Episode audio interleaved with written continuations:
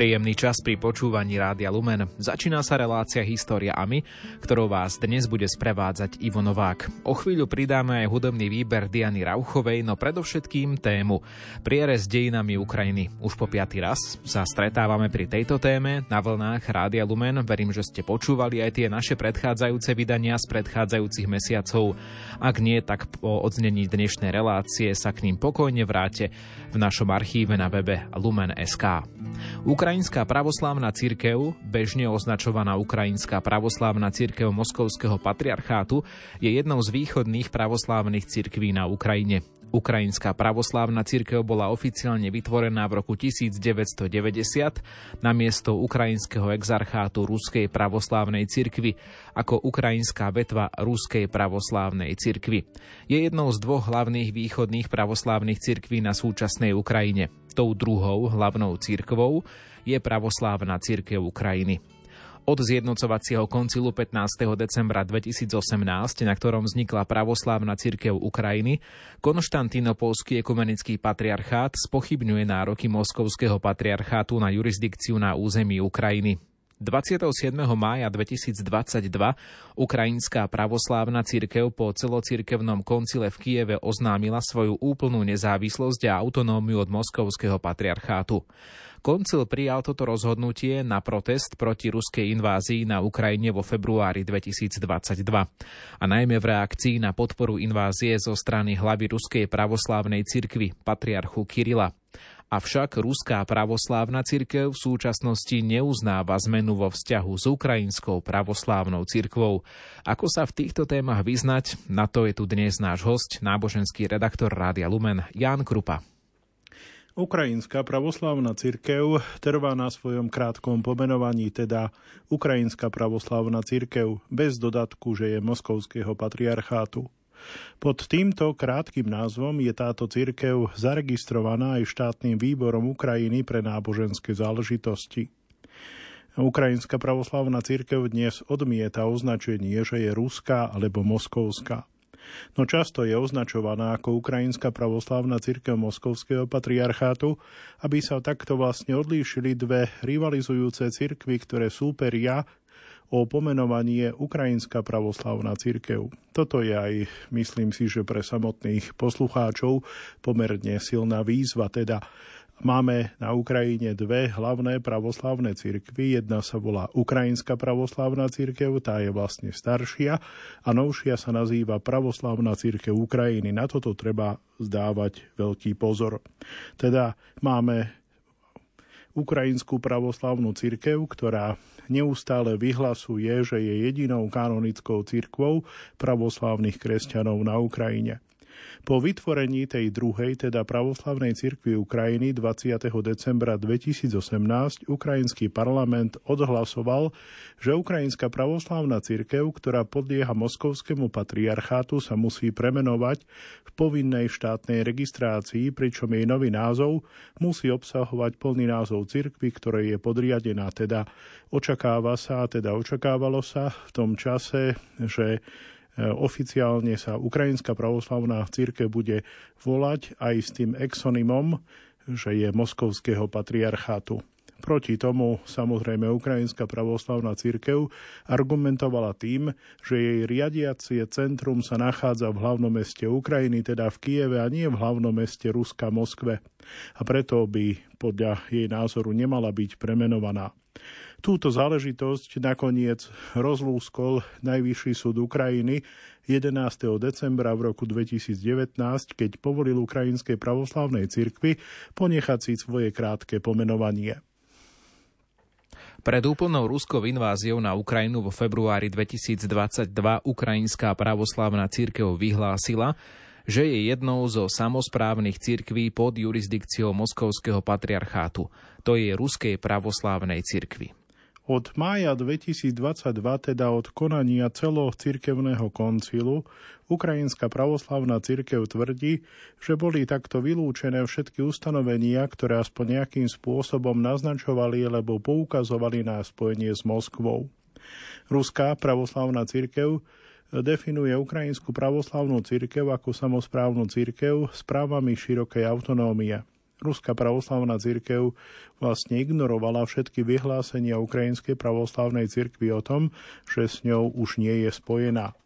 Ruská pravoslavná církev napríklad naďalej zaraďuje klerikov Ukrajinskej pravoslavnej cirkvi do rôznych komisí alebo pracovných skupín.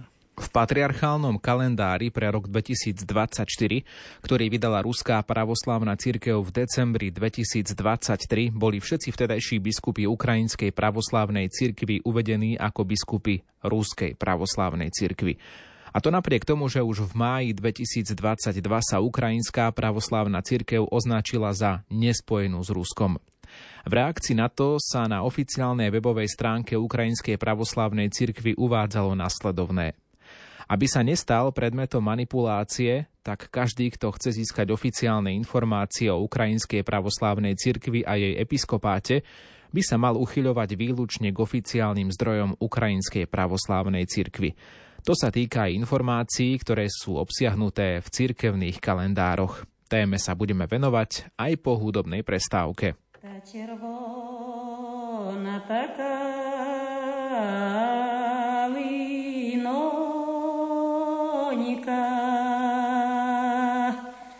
The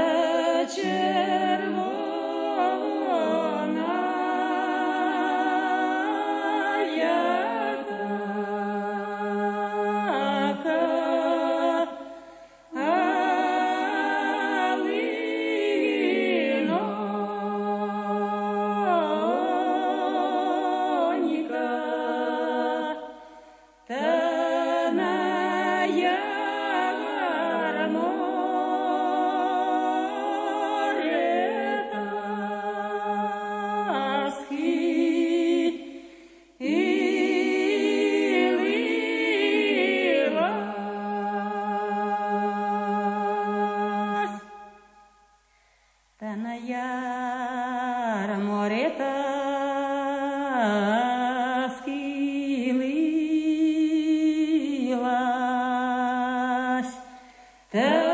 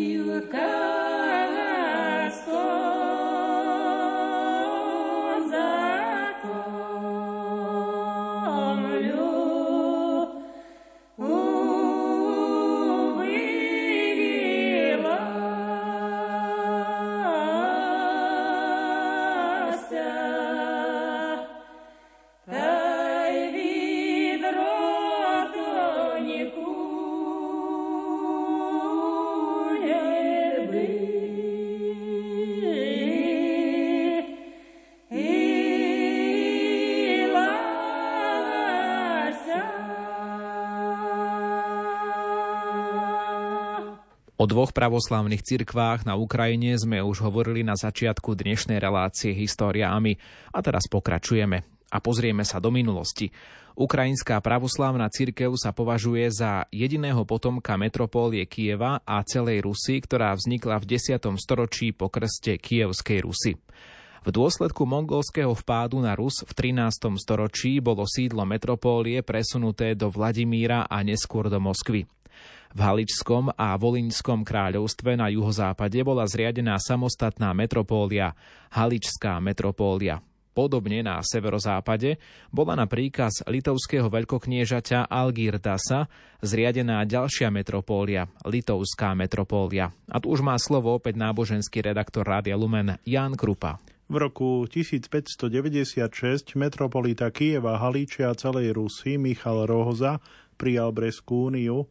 Touto úniou sa vlastne eparchie Konštantinopolského ekumenického patriarchátu na území súčasnej Ukrajiny, Bieloruska a Ruska transformovali na ukrajinskú grécko-katolícku cirkvu, cirkev pod jurisdikciou Svetej stolice. V roku 1620 však konštantinopolský ekumenický patriarcha Cyril Lukáris znovu zriadil pravoslavné eparchie pre pravoslavné obyvateľstvo vtedajšieho poľsko-litovského komonveltu. A to bolo vlastne pod vedením metropolitu Kieva Haliča celej Rusy Joba Boreckého ako patriarchálneho exarchu. Po prechode kozáckého hejtmanstva pod zvrchovanosť Ruského cárstva v roku 1654 bola kievská metropólia v roku 1686 patriarchom Dionýsom IV. prevedená pod jurisdikciu Moskovského patriarchátu. Stalo sa tak po zvolení Gedeona Sviatopolka Četveretinského za metropolitu Kieva Halíča celej Rusy s pomocou hejtmana záporožskej stolice alebo Siče Ivana Samolioviča. No a tu ešte treba dovysvetliť, že koncom roku 2018, teda len nedávno, Konštantinopolský ekumenický patriarchat vyhlásil, že informácie o dovzdaní jurisdikcie nad Ukrajinou Moskovskému patriarchátu sú nepresné alebo boli nepresné Konštantinopol vraj len dočasne poskytol Moskve správcovstvo nad ukrajinskou cirkvou. Samozrejme, že Ruská pravoslavná cirkev toto vyhlásenie okamžite odmietla a vyzvala na ďalšiu diskusiu a hlavne preverenie historických archívov, teda máme sa na čo tešiť. Uvidíme, ako to vlastne v skutočnosti bolo. Čoskoro Gedeon postupne strácal kontrolu nad eparchiami, ktoré boli pod jurisdikciou kievského metropolitu. V januári 1688 Moskva zmenila Gedeonov titul na metropolita Kieva, Haliča a Maloruska. Gedeonovi nástupcovia boli v skutočnosti len eparchiálnymi biskupmi pod moskovským patriarchátom a neskôr pod ruským najsvetejším synodom. Pred bitkou pri Poltave, keď sa Ivan Mazepa postavil na stranu Karola XII. Petr Veľký povolal nového metropolitu Joasafa spolu s biskupmi Černigova a Perejaslavy, Povolal ich do Hluchova, tam im nariadil uvaliť anatému na Mazepu. Po bitke pri Poltave bol metropolita Joasaf v roku 1709 vyhnaný do Tveru a v roku 1710 bola v kievskej metropólii zavedená cirkevná alebo bola na ňu uvalená cirkevná cenzúra. V roku 1718 bol metropolita Joasaf zatknutý a poslaný na výsluh do Petrohradu, kde vlastne aj zomrel. V rokoch 1718 až 1722 bol metropolitný stolec v Kieve neobsadený a spravovalo ho tzv. kievské duchovné konzistórium. Aj toto samotné konzistórium bolo pod právomocou Najsvetejšieho synodu ktorý vlastne sídli v Moskve. V roku 1722 kievský stolec obsadil arcibiskup Varlám. Už v roku 1730 bol arcibiskup Varlám spolu so všetkými členmi Kievského duchovného konzistória postavený pred súd tajnou kanceláriou. E, po odsúdení bol Varlám ako jednoduchý mních vykázaný do Kirilo-Belozerského monastiera vo Vologodskej oblasti, tam si odpíkal trest odňatia slobody v trvaní desiatich rokov. Po smrti ruskej cárovnej Janny v roku 1740 sa Varlám mohol vrátiť a získať späť všetky svoje archierejské tituly. On to však odmietol a potom, čo požiadal, aby ho už vlastne nechali na pokoji, sa presťahoval do Tichvinského monastiera zosnutia pre Svetej Bohorodičky. V roku 1750 Varalám prijal veľkú schému, veľkú schému pod menom Vasilij, teda stal sa naplno mníchom, no a potom čoskoro v roku 1751 zomiera. V roku 1743 bol obnovený titul metropolita pre arcibiskupa Rafaela Záborovského. Dňa 2. apríla 1767 ruská cárovna Katarína Veľká vydala edikt, ktorým zbavila kievského metropolitu titulu prímasa celého Maloruska. Po páde ruskej monarchie kievský metropolita Vladimír Bogojevlenský predsedal Všeukrajinskému cirkevnému koncilu, ktorý od 18. januára 1918 mal prestávku medzi zasadnutiami a mal pokračovať v maji 1918. V dňoch 23. a 24. januára 1918 Červené gardy Rheingolda Berzína obsadili Kiev. Večer 25. januára bol metropolita Vladimír nájdený mŕtvý medzi múrmi staropečerskej pevnosti za bránou všetkých svetých. Zabili ho neznámi páchatelia. V máji 1918 bol do kievskej eparchie vymenovaný metropolita Kieva a Haliče Antoní Chrapovický, ktorý bol na ruskom miestnom koncile v roku 1917 kandidátom na moskovského patriarchu a prehral s patriarchom Tichonom. V júli 1918 sa metropolita Antoní stal hlavou celoukrajinského cirkevného koncilu. Nakoniec sa postavil na stranu ruského bieleho nutia, ktoré podporovalo Denikinové sily na juhu Ruska, pričom si ponechal titul metropolitu Kieva a Hliče. Po porážke bielogvardejcov Antonijovom vyhnanstve v rokoch 1929, 1919 až 1921 metropolitný stolec dočasne zastával čerkásky biskup Nazarí, tiež rodák z Kazane. Po zatnutí Nazaria sovietskými orgánmi v roku 1921 stole dočasne zastával biskup Grodna a novozvolený exarcha Ukrajiny Michail, člen ruského krajine nacionalistického monarchistického hnutia Černosostencov. Po jeho zatknutí v roku 1923 stáli na čele kievskej eparchie dočasne rôzni biskupy zo susedných eparchií a to až do roku 1927. Po svojom návrate v roku 1927 sa Michail stal kievským metropolitom a exarchom Ukrajiny až do svojej smrti v roku 1929. Teda môžeme konštati- konštatovať, že keď vlastne, keď vlastne tá ukrajinská církev e, bola pod úplnou nadvládou Moskvy, tak skutočne vôbec sa nejakým spôsobom nemohla rozvíjať, skôr to bolo úplne v područí Moskvy. V roku 1945 po začlenení Zakarpatskej oblasti do Zväzu sovietských socialistických republik východné časti Mukačevskej a Prešovskej eparchie prešli z jurisdikcie Srbskej pravoslávnej cirkvy do jurisdikcie exarchátu Ruskej pravoslávnej cirkvy na Ukrajine a vznikla nová Mukačevská a Užhorodská eparchia. K téme sa vrátime opäť po hudbe.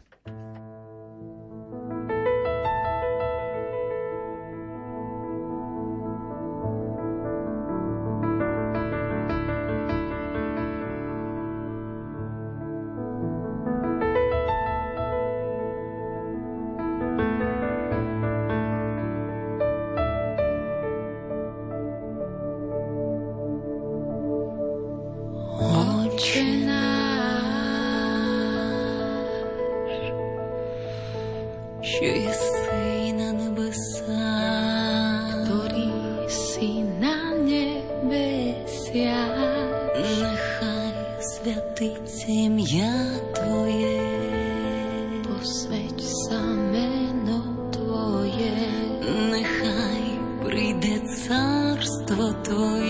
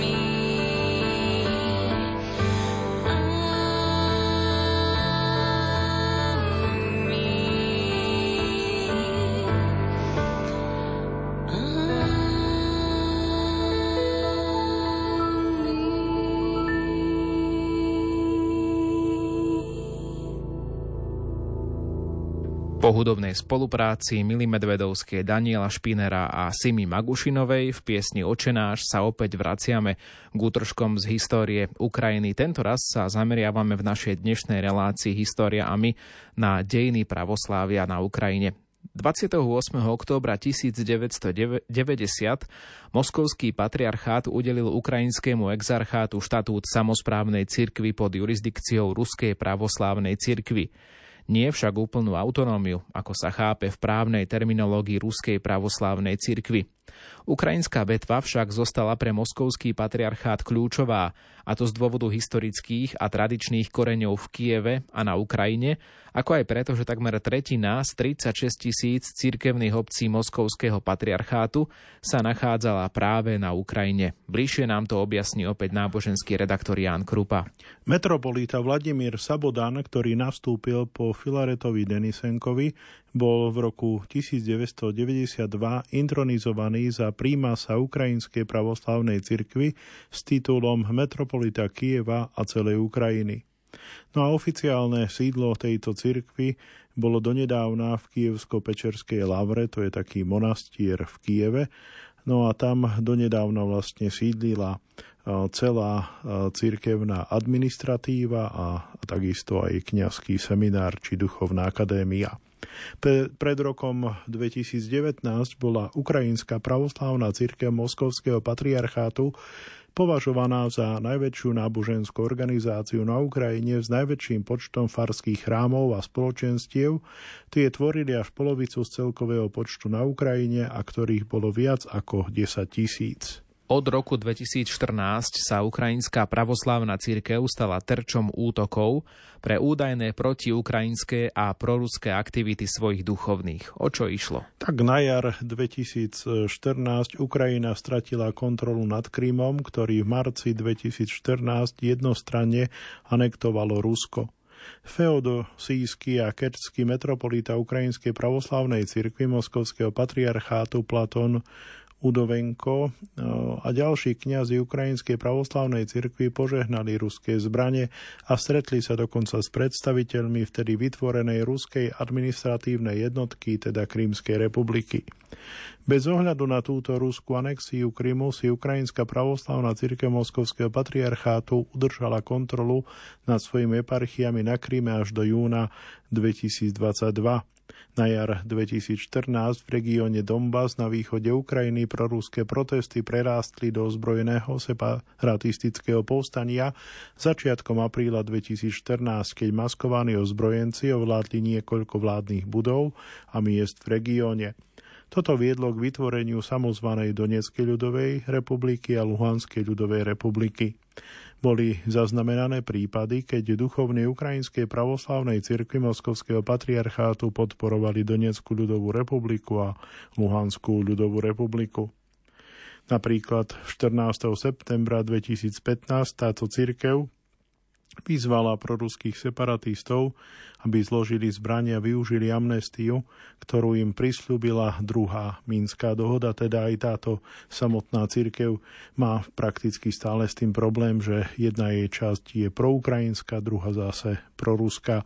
Závisí to hlavne od pôvodu odkiaľ teda pochádzajú jej kňazi a v ktorej časti Ukrajiny žijú. V roku 2017 Ukrajina prijala zákony, ktoré moskovský patriarchát interpretoval ako diskriminačné. Od 29. novembra do 2. decembra 2017 zasadal biskupský koncil Ruskej pravoslávnej cirkvi, aby posúdil otázku autonómie Ukrajinskej pravoslávnej cirkvi Moskovského patriarchátu. Členovia sa rozhodli napísať samostatnú kapitolu štatútu Ruskej pravoslávnej cirkvi na potvrdenie postavenia Ukrajinskej pravoslávnej cirkvi Moskovského patriarchátu. Čo to znamená? Táto kapitola obsahovala nasledujúce ustanovenia.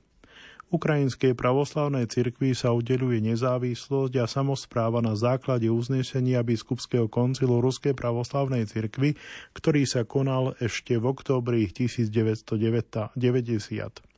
Ukrajinská pravoslavná cirkev, zase sa teda opäť sa zdôrazňuje v tomto, tejto kapitole, že Ukrajinská pravoslavná cirkev je nezávislá a samozprávna cirkev s právami širokej autonómie. Vo svojom živote a činnosti sa podľa tohto biskupského koncilu Ukrajinská pravoslavná církev riadi uznesením biskupského koncilu Ruskej pravoslavnej církvy a Ukrajinskej pravoslavnej církvy z roku 1990. Ďalej sa riadi listinou patriarchu Moskvy a celej Rusy z roku 1990 a v neposlednom rade štatútom o správe Ukrajinskej pravoslavnej církvy. Dňa 13. decembra 2018 bol kňaz tejto ukrajinskej pravoslávnej cirkvi Volodymyr Marecký v neprítomnosti odsúdený na 6 rokov odňatia slobody za to, že v roku 2014 počas rusko-ukrajinskej vojny bránil ozbrojeným silám Ukrajiny. V novembri a decembri 2018 Bezpečnostná služba Ukrajiny SBU vykonala razie po celej krajine, ktoré sú zamerané na chrámy a kňazov Ukrajinskej pravoslávnej cirkvi. Čo to potom spôsobilo? Tak v týždni po vzniku pravoslávnej cirkvi Ukrajiny, teda tej druhej konkurenčnej cirkvi, teda po týždni jej vzniku vznikla 15. decembra 2018. Niekoľko farností oznámilo, že opúšťajú Ukrajinskú pravoslavnú cirkev Moskovského patriarchátu a pridávajú sa k novej cirkvi. 20. decembra 2018 Verchovná rada, teda Ukrajinský národný parlament, e, prijal zákon o zmene registrovaného názvu Ukrajinskej pravoslavnej cirkvi. Vtedy ukrajinský poslanec Aleksandr Bryhinec opísal zákon tak, že cirkev e, ktorej správa sídli v agresorskom štáte, musí mať vo svojom názve celý názov cirkvi, ktorej je podriadená. Ruská pravoslavná cirkev má sídlo v Rusku, ktoré Ukrajina po ruskej vojenskej intervencii na Ukrajine v roku 2014 považuje za agresorský štát. Zákon zároveň dával Ukrajinskej pravoslavnej cirkvi právo nebyť zastúpená vo vojenských jednotkách na frontovej línii. Na adresu toho treba povedať nasledovné, že Ukrajinská pravoslavná církev bola v tom čase súčasťou ruskej cirkvy, ale považovala sa za samozprávnu církev s právami širokej autonómie, preto Ukrajinská pravoslavná církev tvrdila, že jej riadiace centrum je v Kieve a na základe tohto zákona, že teda nemôže byť legálne premenovaná. Nakoniec túto záležitosť rozlúskol Najvyšší súd Ukrajiny 11. decembra 2019, povolil Ukrajinskej pravoslavnej cirkvi ponechať si svoj názov. A čo sa dialo ďalej v roku 2019, to si povieme po hudobnej prestávke. Hej, hej.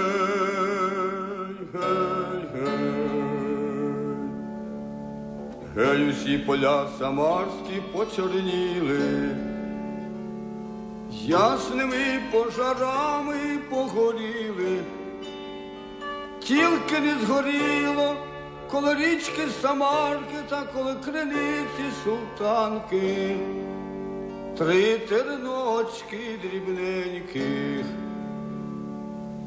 три байраченьки.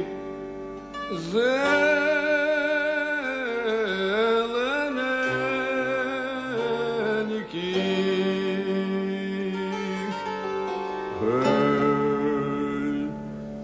то тим вони не згоріли, що там ти братики рідненьких, як голубоньків стеленьких, постріляні та порубані, на рани їх широкі спочивали, то тим вони спочивали, що рани їх постріляні та порубані, дуже їх і знемогали.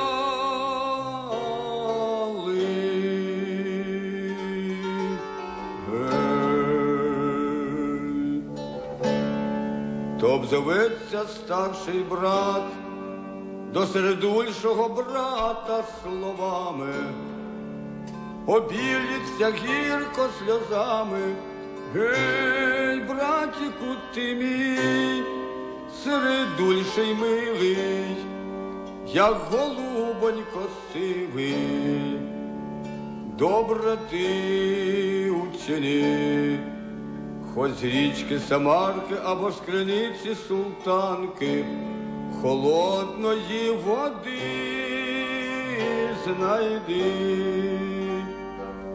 рани мої постріляні та порубані, окропи охолоди.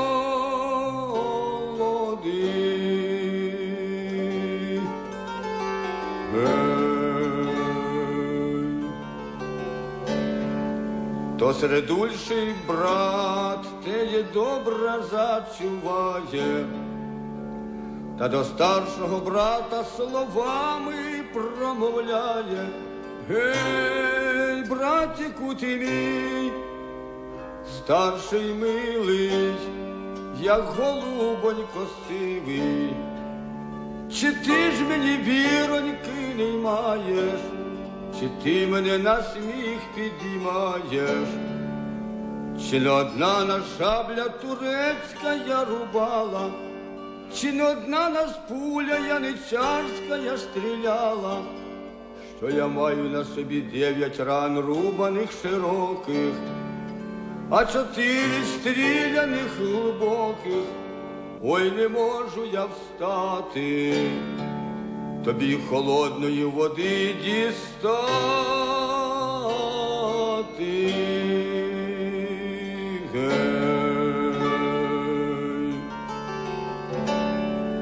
Давай же ми з тобою добре учинімо, та свого найменшого брата попросімо, нехай же він добре дбає, хай хоч навколінка уставає та в головах тонку військову суремочку достягає, та жалібненько грає, виграває.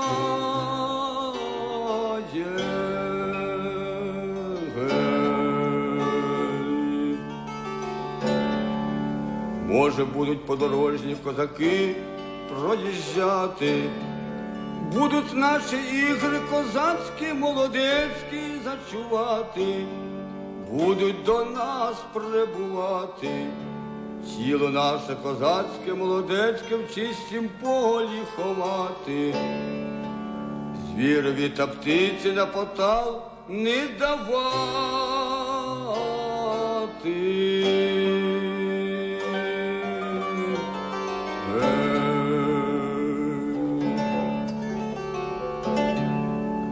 То найменший брат як добре зачуває, та до старших братів словами промовляє.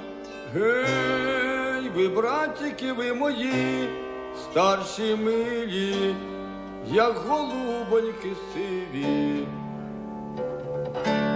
Не єсться наш шабля турецька я рубала, не єсться нас пуля яничарська стріляла. А єсте нас Отцева та матчина молитва покарала.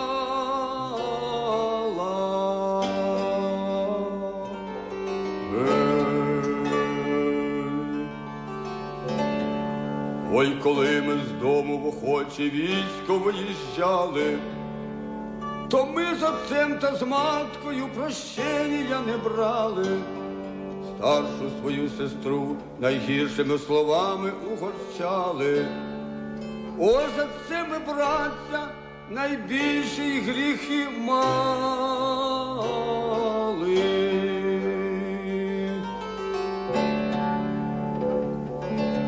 Ой, коли ж ми будем у тонку військову суремочку жалібненько грати, вигравати, будуть турки яничари наші ігри козацькі, молодецькі зачувати, будуть до нас забігати, будуть нас стріляти та рубати, тіло наше козацьке, молодецьке, в чистім полі розкидати, звірові та птиці на потал давати.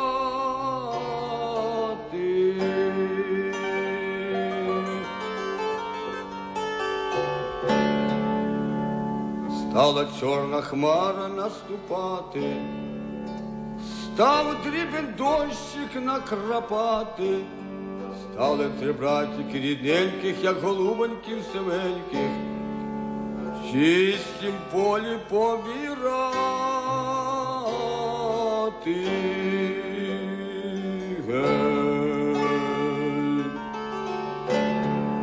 То полягла голова трьох братів самарських, коло річки Самарки та коло криниці султанки. Слава їх не вмре, не загине, от нині і до віку, слухаючим головам на здоров'я на много я V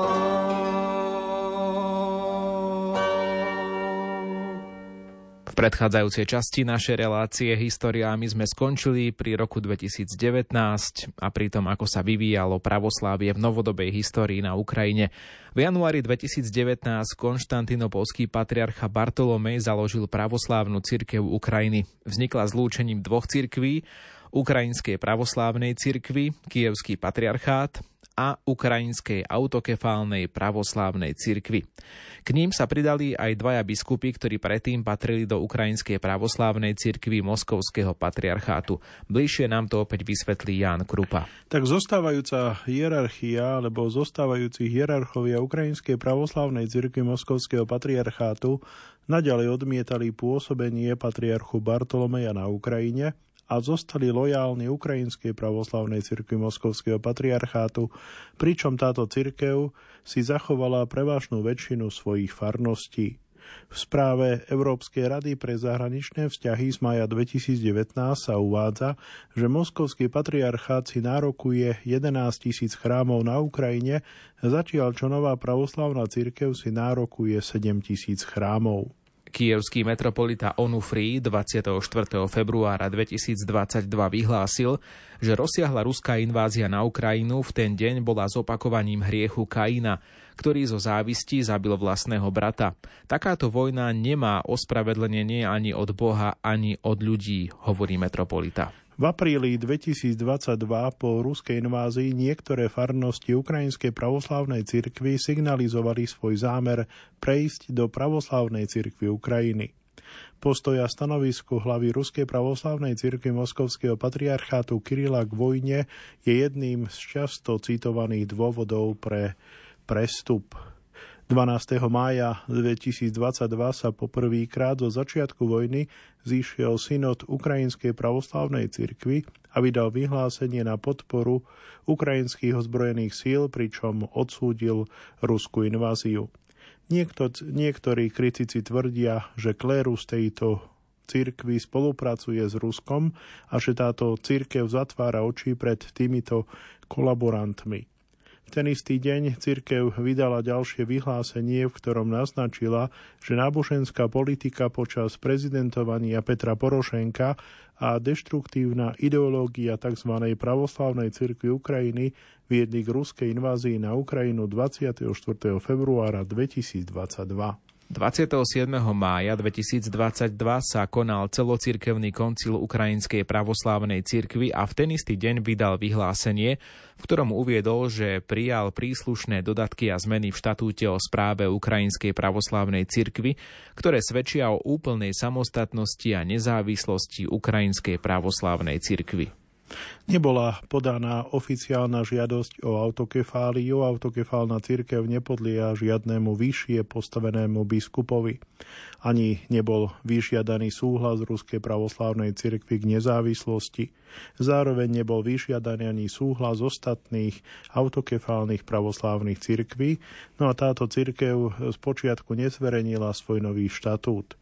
V oznámení na telegrame protojerej Nikolaj Danilevič, vedúci oddelenia vonkajších cirkevných vzťahov Ukrajinskej pravoslávnej cirkvi uviedol, Doslova zo štatútu boli odstránené všetky odkazy na spojenie Ukrajinskej pravoslávnej cirkvi s Ruskou pravoslávnou cirkvou. V skutočnosti je teraz štatút Ukrajinskej pravoslávnej cirkvi svojim obsahom štatútom autokefálnej cirkvi. A vo svojom vyhlásení z 27. mája 2022 Ukrajinská pravoslávna církev v prvom bode odsúdila vojnu, v druhom bode vyzvala Ukrajinu i Ruskú federáciu, aby pokračovali v mierových rokovaniach o silnom a rozumnom dialógu, ktorý by mohol zastaviť krvi prelievanie. A treťom bode uviedla, že nesúhlasí s postojom patriarchu Moskvy a celej Rusy Kirila k vojne na Ukrajine. Ukrajinská pravoslavná cirkev vo vyhlásení tiež vyjadrila nesúhlas tým, že konštantinopolský patriarcha v januári 2019 udelil autokefáliu pravoslavnej cirkvi na Ukrajine. Ukrajinská pravoslavná cirkev požiadala ukončenie násilného zaberania jej chrámov a násilného prevádzania farnosti Ukrajinskej pravoslavnej cirkvi. Pred 27. májom 2022 opustilo moskovský patriarchát v dôsledku invázie viac ako 400 farností. 29. mája 2022 metropolita Onufri počas liturgie nespomínal patriarchu Kirila ako niekoho, kto má nad ním autoritu, ako to bolo dovtedy. A namiesto toho Onufri spomenul všetky hlavy autokefálnych cirkví, tak ako sa to robí pri božských liturgiách hlav autokefálnych cirkví. No treba zároveň dovysvetliť, že Onufri nespomenul konštantinopolského ekumenického patriarchu Bartolomeja, ani aleksandrijského patriarchu Teodora II., ani atenského gréckého arcibiskupa Hieronima II., ani cyperského arcibiskupa Chryzostoma II. Toto naznačuje, že spoločenstvo medzi nimi je stále prerušené a to v dôsledku toho, že práve títo spomenutí najvyšší predstavitelia týchto autokefálnych cirkví uznali pravoslávnu cirkev Ukrajiny, s ktorou je Ukrajinská pravoslávna cirkev v takej rivalite. V júni 2022 sa moskovský patriarchát rozhodol opätovne previesť Krym od ukrajinskej cirkvy do moskovského patriarchátu a to prostredníctvom alebo skrze vytvorenie krímskej metropólie. Ukrajinská pravoslavná cirkev však naďalej uvádza krímske eparchie a neuznala žiadnu zmenu svojich územných hraníc na základe rozhodnutí, ktoré prijala Ruská pravoslavná cirkev. Čo sa dialo na územiach, ktoré boli pod ruskou okupáciou na začiatku vojny, to sa dozviete opäť o chvíľu, ak nebudete prepínať a ak zostanete nám verní na vlnách Rádia Lumen aj naďalej.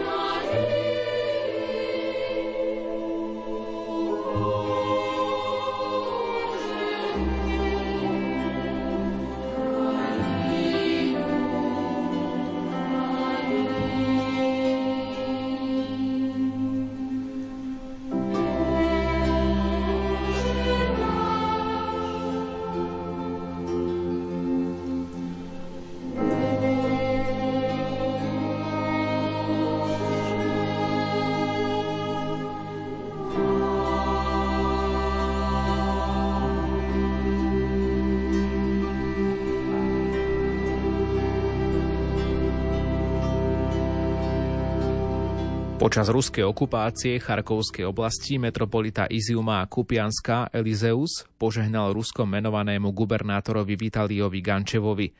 Počas ruskej okupácie Sumskej oblasti romský metropolita Josif požiadal, aby jeho metropólia bola priamo podriadená ruskej pravoslávnej cirkvi. Všetci biskupy Ukrajinskej pravoslávnej cirkvi v Luhanskej oblasti boli prítomní na stretnutí s vodcom samozvanej Luhanskej ľudovej republiky Leonidom Pasečníkom v lete 2022. 30. septembra 2022 bol luhanský a alčevský metropolita Pantelejmon prítomný na slávnostnom obrade anexie Doneckej, Chersonskej, Luhanskej a Záporožskej oblasti v Moskve. Tu pokračujeme v našom historickom rozprávaní o kapitolách dejinách Ukrajiny s Janom Krupom.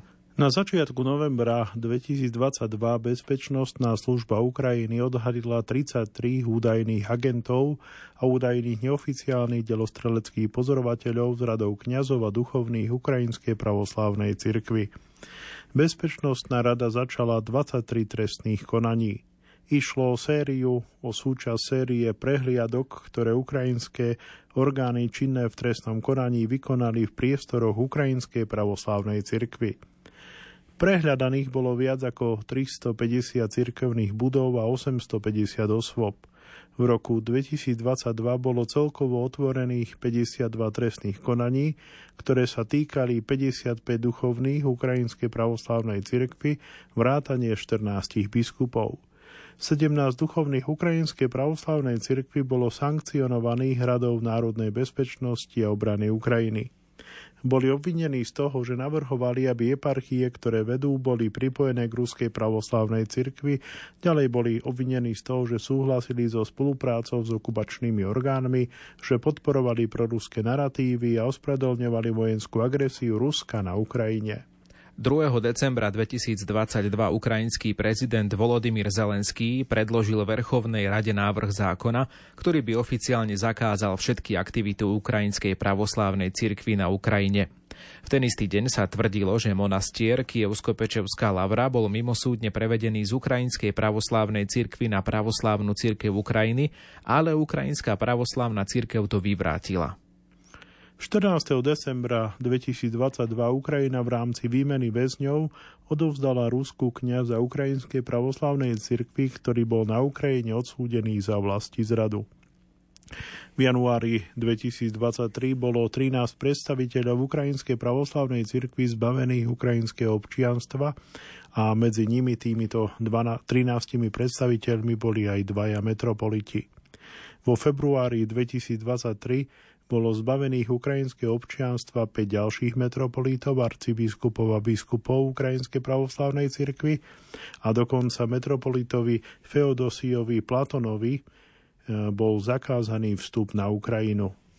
Cirkevné budovy a ďalší majetok kultúrnej rezervácie Kievsko-Pečevská lavra hoci je majetkom štátu, už 10 ročia bezplatne využíva Ukrajinská pravoslávna církev Moskovského patriarchátu. Ako to vysvetliť?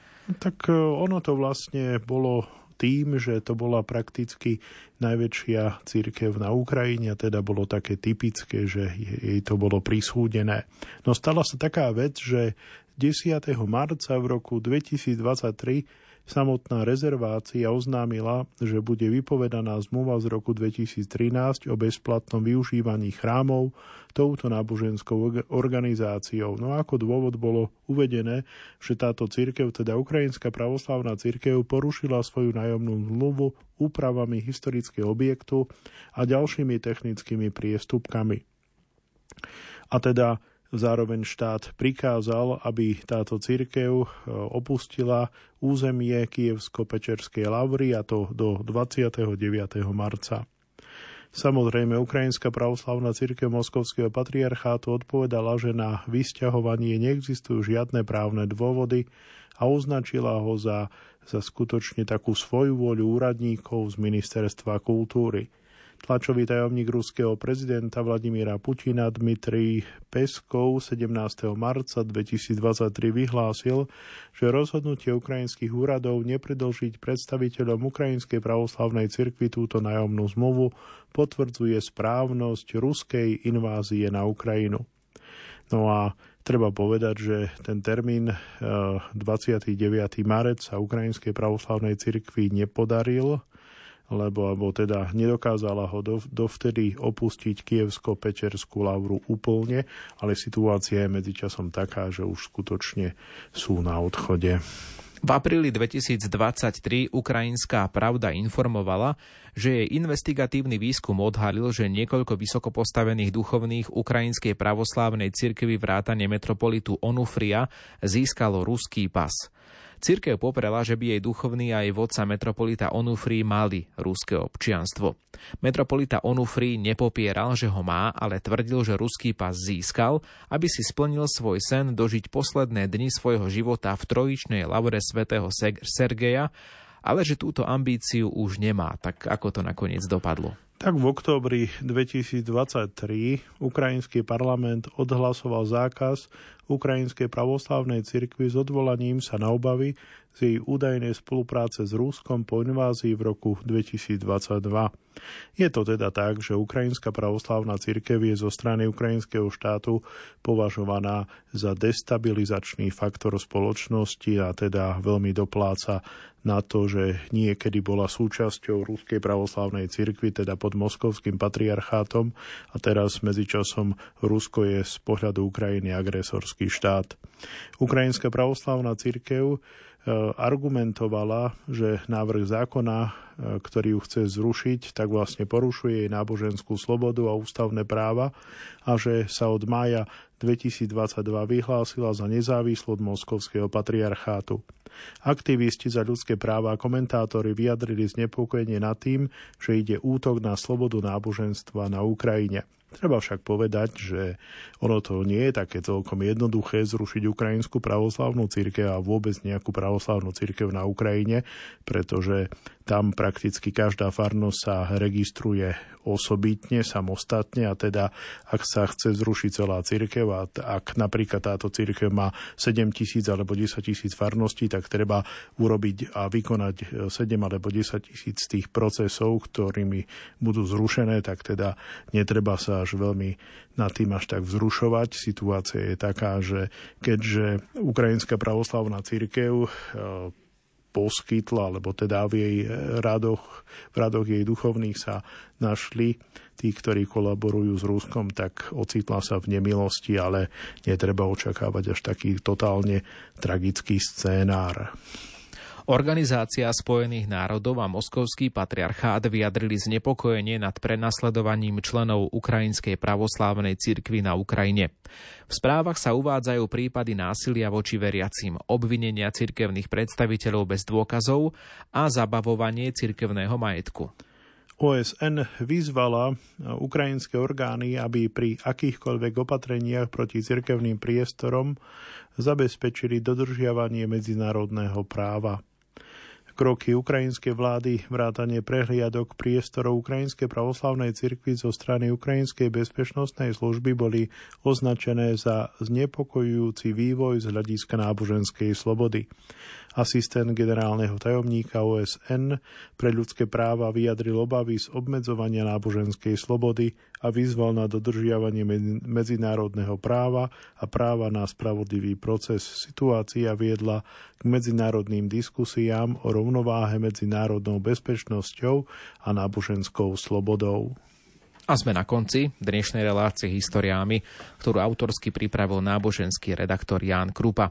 Hudbu do dnešnej 60 minútovky vybrala Diana Rauchová a slovom vás sprevádzal Ivo Novák. Do počutia opäť niekedy na budúce.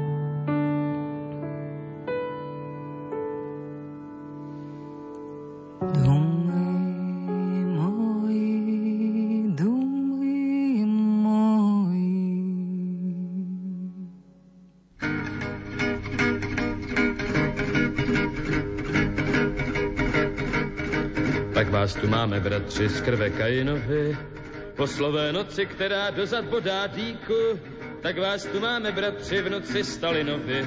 Však ne tak jako včera, dnes už bez šeříků, však díky za železné holubičky míru a díky za polivky z chutí hořkých mandlí, krajně přelíbezné zavraždili víru. Na cestě rudé šípky, jako pomník padlých, vám poděkování a vřelá obětí za provokování a střelbu do dětí. A naše domovy nechcou vám domovem. Svědky jsou hřbitovy páchnoucí olovem. Vím, byla by to chyba plivat na pomníky. Nám zbývá naděje, my byli jsme a budem. Большое вам спасибо, братья захватчики. Спасибо больше, никогда не забудем, никогда не забудем.